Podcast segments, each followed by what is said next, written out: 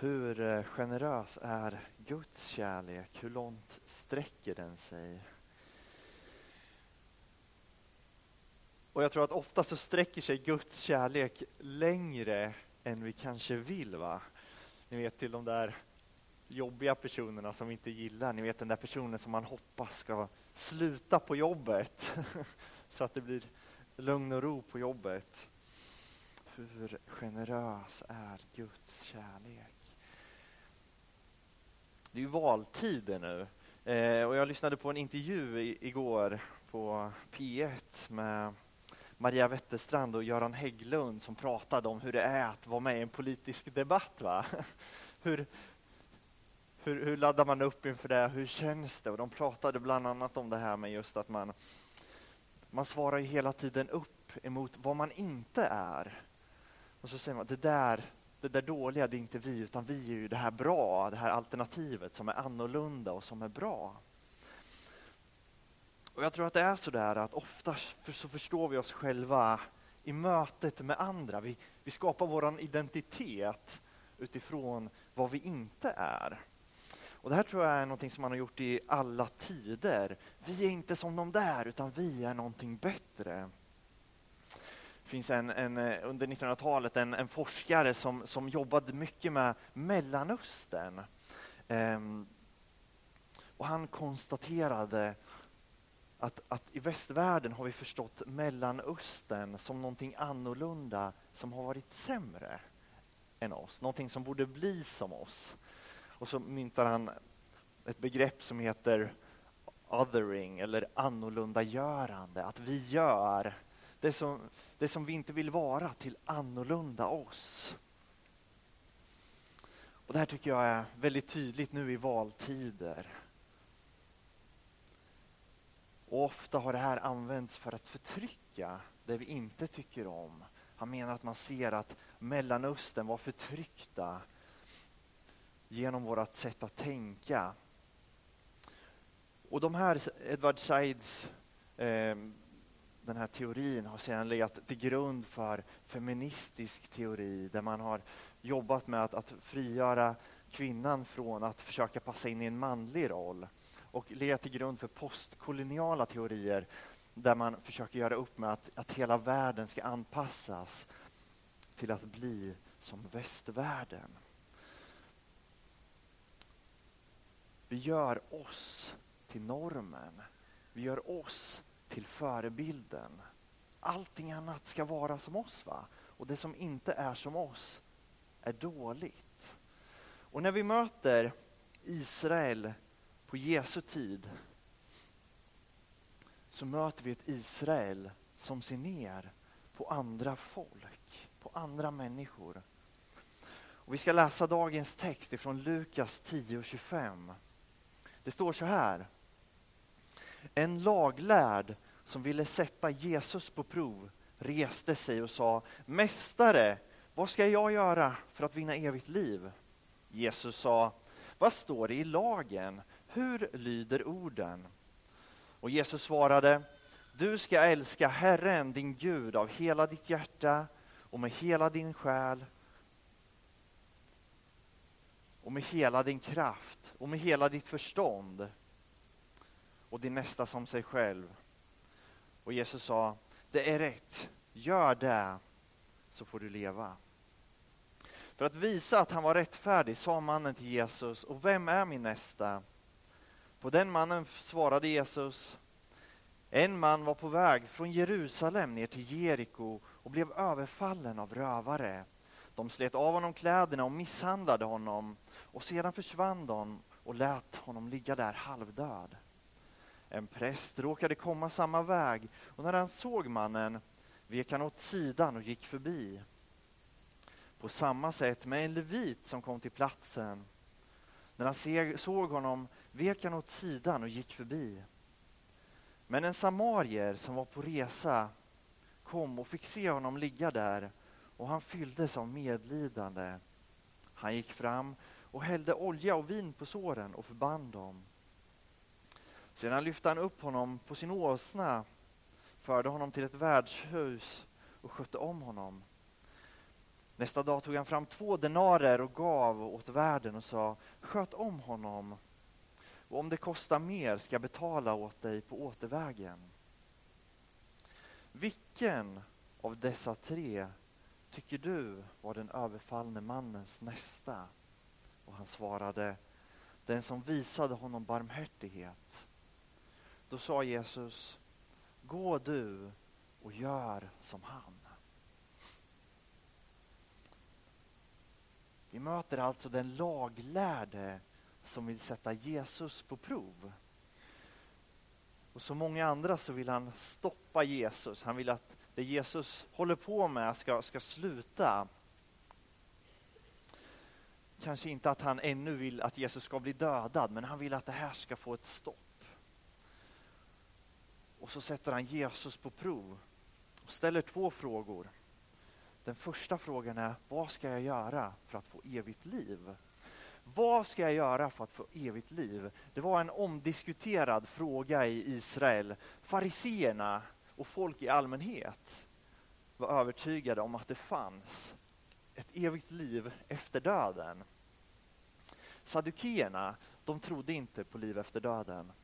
Men fariseerna och folk i allmänhet trodde att det fanns ett liv efter döden.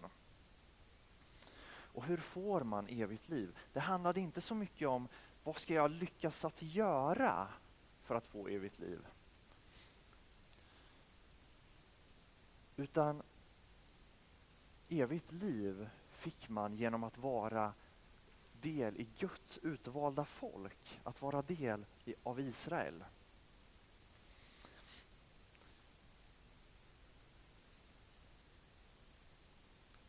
Så när han frågar hur ska jag få evigt liv så är frågan egentligen vad är det som gör att jag är en israelit? Att jag är del utav det här folket som får evigt liv. Vad är det som karaktäriserar Guds folk, vi som får evigt liv? Den här frågan känner vi igen. Jesus får den lite senare i Lukas också, av den rike mannen. Och då är svaret det den rike mannen behövde höra, ge det du äger till de fattiga. Men i mötet med den laglärde så är svaret älska Gud och älska andra. Och Jesus bekräftar den laglärde och säger att du svarar rätt. Man ska älska andra. Och sen säger han, gör det, älska andra. Det är inte bara en idé, inte bara en lära, utan ett liv. Okej, okay. så vi får evigt liv genom att älska våra nästa. Genom att älska Gud och älska våra nästa så är vi del av Israels folk. Och det här var självklart för den skriftlärde. Då ställer han den andra frågan som egentligen är den brännande frågan. Vem är det? Vem är min nästa? Det här är frågan som kan få Jesus dömd. Vi var i, på semester två veckor. Eh, och efter två veckor, ni vet, när man kommer hem så ser man sitt hem på ett nytt sätt. Plötsligt så inser man att de här tavlorna som vi hängde upp det första vi gjorde när vi flyttade in och sen har de blivit hängande där, de passar inte alls in där. ni vet, så här, man blir väldigt snabbt hemmablind kanske hade man höga intentioner när man skulle flytta in, att men så här vill vi ha det. Men så blir det lite snabba lösningar och sen så blir det som det blev. Man blir väldigt snabbt hemmablind. Man ser inte hur man har det förrän man är borta en längre stund och får lite nya perspektiv. Och plötsligt så kan man se på nytt igen. Och den här liknelsen tänker jag är det är den här och den förlorade sonen som är de vanligaste liknelserna, tänker jag. Den barmhärtige samariten. Om det är en liknelse folk i allmänhet känner igen så tror jag att det kan vara den här. Man kan höra människor säga att jag mötte en samarit på vägen hit. Va? Då menar man jag mötte någon som var barmhärtig. Det finns en förening i Sverige som kallar sig samarierna, samariterna. som en hjälporganisation som hjälper till. De är goda va? Det är nästan som man tänker att ja, men samarierna, samariterna, det, det var ju de som var snälla på Jesu tid. Men i Jesu samtid så var det inte så. Att vara en samarit var inte någonting positivt, utan samarier och judar, de tyckte inte om varandra. Man umgicks inte, man höll sig borta ifrån varandra. Jag har inte varit i Israel. Jag kan tänka mig att det är ett gäng här som, som har varit i Israel. Men om man åker från, från Galileen i Israel till, till Jerusalem idag så åker man genom Västbanken. Och det är farligt. Där åker man inte gärna, utan man åker runt där det är tryggt att resa. Va? Och på Jesu tid så åkte man inte genom samma, det här området Samarien, utan man åkte runt. Den här konflikten är, det är en gammal konflikt. Man tar inte den kortaste vägen. Och några verser tidigare i Lukas 9.51 så ser vi att Jesus har precis vänt sina steg från Galileen till Jerusalem. Han går genom Samarien. Se att han går in i byar i Samarien och pratar. Och det här var inte ett område som det var säkert att resa igenom. Man passerade så fort man kunde. Och låg det någon i vägkanten som såg ut att vara död så stannar man inte gärna för att det är otrygga platser. Va?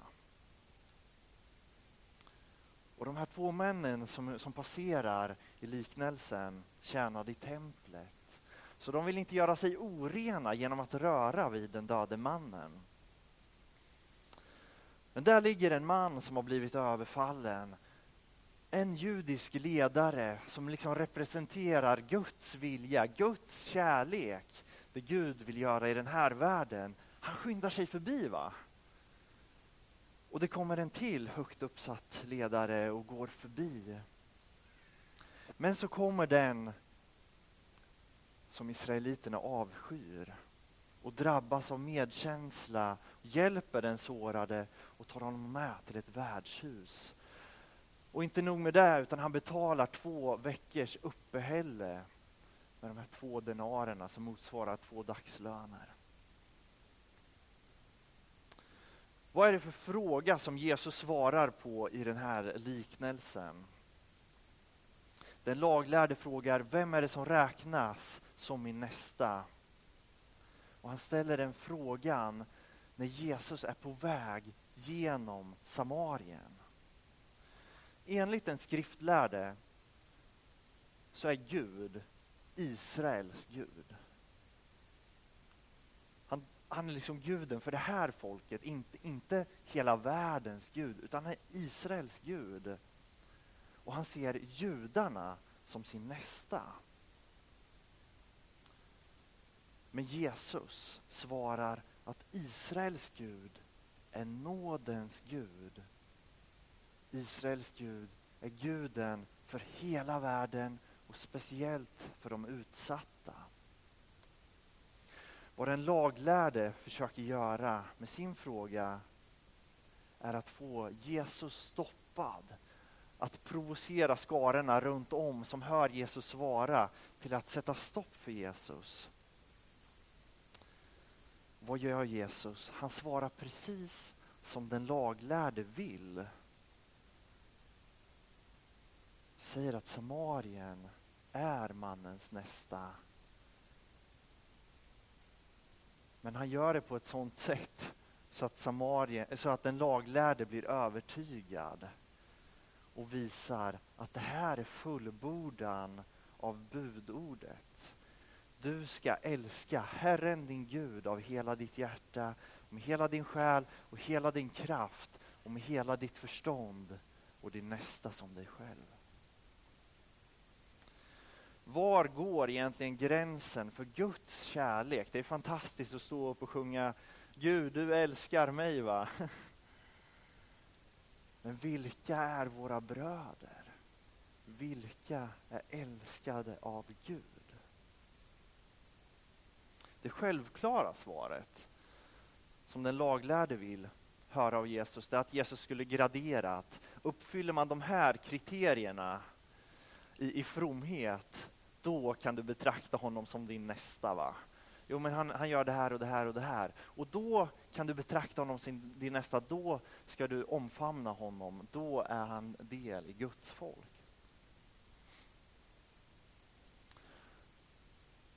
Och hur ofta vill vi inte ha Guds kärlek för oss själva? Ha kontroll över Guds kärlek. Och istället svarar Jesus, även den du hatar, även den du avskyr är din broder och syster, är din nästa. Jesus svarar alltså, den du avskyr, även den ska du älska. Jag kommer ihåg när jag gick i skolan, vissa lärare var, var ganska objektiva. Va? De, man betedde sig på samma sätt mot alla elever. Men så fanns det några som var mer sådana här som hade sin favoritelev.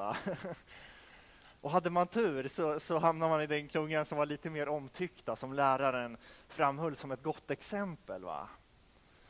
Hade man otur så hade man, hamnade man ju där som, ja men ni vet, som, som kanske inte fick svara på frågor. Som ni vet, så här, när, när många räcker upp handen så är det sällan den personen som får, får ställa sin fråga eller svara på, på, på det läraren vill. Jag hade en sån lärare en gång som, som inte gillade mig. Um, jag kände mig jättemotarbetad och det var jättejobbigt. Men jag har också upplevt, ni vet den här när, man, när läraren tycker om mig. va? Och israeliterna, de upplevde sig som Guds favoriter. Och de upplevde det som att Gud inte riktigt älskar de andra människorna. Men Guds kärlek har inga gränser. Guds kärlek har inga gränser. Vilka möter du i vardagen som du betraktar som dina medmänniskor? Och jag tänker att när vi sitter här tillsammans och firar gudstjänst så tror jag att det kanske är många här inne som vi kan känna, ja men det här är mina medmänniskor, de här, de här har jag lätt att älska. va? De här har vi lätt att älska. Men vilka har du svårt att älska? Vilka är det som du kanske tycker att de här förtjänar inte riktigt min, min kärlek? Så. 1596 så skrev William Shakespeare vad många anser vara vår finaste kärlekshistoria någonsin. Berättelsen om Romeo och Julia. Ett, ett ungt kärlekspar som blir förälskade men släkterna ligger i fejd med varandra så de, de, de kan inte komma samman så de, de kan inte gifta sig. Så de smyger iväg och gifter sig i hemlighet.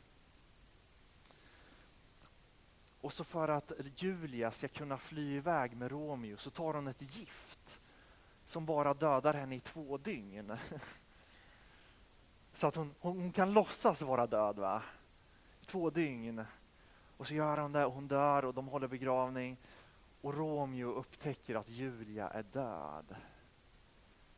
Och det brister ju för honom. Va? Så han tar ju sitt liv. Jag kan inte leva utan dig. Du är livet. Och så till slut vaknar ju Julia då va? och inser att Romeo har tagit sitt liv. Va?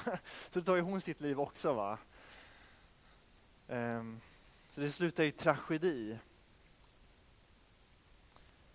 Men det ger en väldigt vacker bild av kärleken. Just den här, jag kan inte andas utan dig.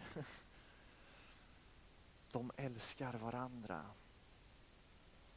Och jag tror att det är den kärleken vi möter i Bibeln.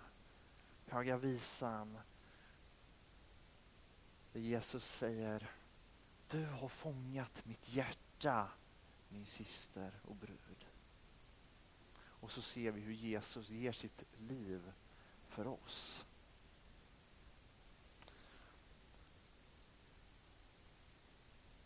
Israel såg sig som unikt älskade av Gud. Men som om Gud inte älskade andra, va? utan vi är de som Gud älskar. Och så höll de Guds kärlek för sig själva. Och jag tror att vi kan känna så också. Ja, men jag är ju älskad av Gud och Gud har gett upp på min granne som, som beter sig så här eller så här eller som är besvärlig eller min jobbarkompis. Va? Men jag tror att poängen är att Gud älskar Samarien.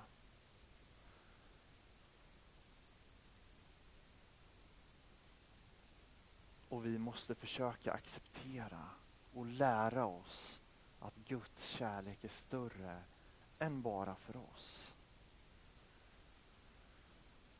Och Jesus ger inte den här liknelsen för att ge oss skuld och vi ska känna så här att Ofta har man använt den här liknelsen moraliskt. Va? Och så, så här ska vi leva och sen så kanske man känner att jag lever inte upp till det här. Och så, så mår man dåligt. Jag tror inte det är så man ska läsa den här liknelsen. Utan jag tror att vi ska läsa den som, som att Gud älskar alla människor och vi måste låta det prägla oss. En av de värsta personerna Israel visste, det var Samarien. Vem är den värsta du vet? Samarierna var ett exempel på hur man inte ska vara som människa. De älskar Gud. Och att Gud älskar dem som vi kanske inte har lätt för, det utmanar oss. Det är lite som när Emelie, ni vet, så här, vill kolla på film. Och hon föreslår någon film som jag inte alls tycker om. va? Eller när vi ska lyssna på musik och hon får välja musiken. Så tvingas jag göra ett val. Va? Antingen så anpassar jag mig och, och, så lyssnar vi på den här musiken som jag kanske inte tycker är jättebra. Sådär, va? Eller så tar jag ställning, går jag bort ifrån det och sätter mig och lyssnar på, på, min, på, på min egen musik. Antingen så väljer vi att formas lika varandra eller så, så liksom så väljer vi att, att gå ifrån varandra i, i vissa fall. så. Och jag tror att vi ständigt, hela tiden utmanas av vem Gud är. Antingen så formas vi lika Gud, eller så håller vi fast vid, vid saker som är annorlunda. När Jesus lite senare i Lukas möter den rike ynglingen så står det att det slutar med att han gick därifrån, ty han ägde mycket. Och till den skriftlärde säger Jesus, gå du och gör som han och älska din fiende. Vi vet inte hur det slutar. Utan utmaningen kvarstår till oss. Gå du och gör som han. Det är Jesus svar på den skriftlärdes lärdes fråga. Älska din fiende så älskar du Gud. Så vinner du evigt liv. Så långt sträcker sig Guds kärlek. Och Jag tror att det är lätt att, ni vet så här nu, om man följer politiska debatter nu, det är lätt att dras med, ni vet. Man känner sig, åh, vi är mycket bättre och de där är helt ute och cyklar. Va? Och i livet generellt, va? det kan vara saker som håller oss ifrån varandra. Det är lätt att dras med i ett polariserat, ni vet ett uppdelat sätt att se på människor.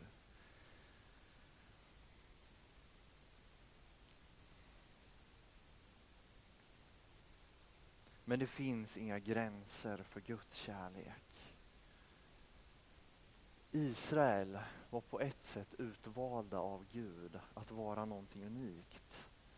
Men Gud älskade samarierna med samma kärlek. Och jag tror att det är alldeles avgörande för oss att vi inte bara låter oss älskas av Gud och sträcka händerna i lovsången och känna vad fantastiskt att Jesus älskar mig. Utan också inse att Jesus älskar alla människor. Jesus älskar våra fiender. Vi ber tillsammans. Tack Jesus för att du är en god Gud. Tack för att du är en Gud som älskar oss, som vill oss, som vill vara med oss, som ger ditt liv för oss, för att du vill ha med oss att göra Jesus. Tack för det. Men Jesus, jag ber att det inte ska få vara någonting som, som får oss att tänka och tycka att vi är mycket bättre än alla andra, att vi är speciella på något sätt, utan istället att vi ska få präglas av den kärleken. Att det ska få vara någonting som formar våra liv, som formar de beslut vi fattar, som formar hur vi möter människor omkring oss till att älska de människorna. Jag ber om dig Jesus. Jag ber Jesus att vi ska få spegla oss i berättelsen om dig Herre, istället för att spegla oss i, i olika motpoler som, som blir så tydliga nu i valtider Herre. Jag ber att vi ska få utmärkas av en kärlek till varandra, en kärlek till andra människor. Jag ber att vi ska få utmärkas av en kärlek till dem som inte tycker och tänker som oss. Herre. Jag ber om det. I Jesu namn. Amen.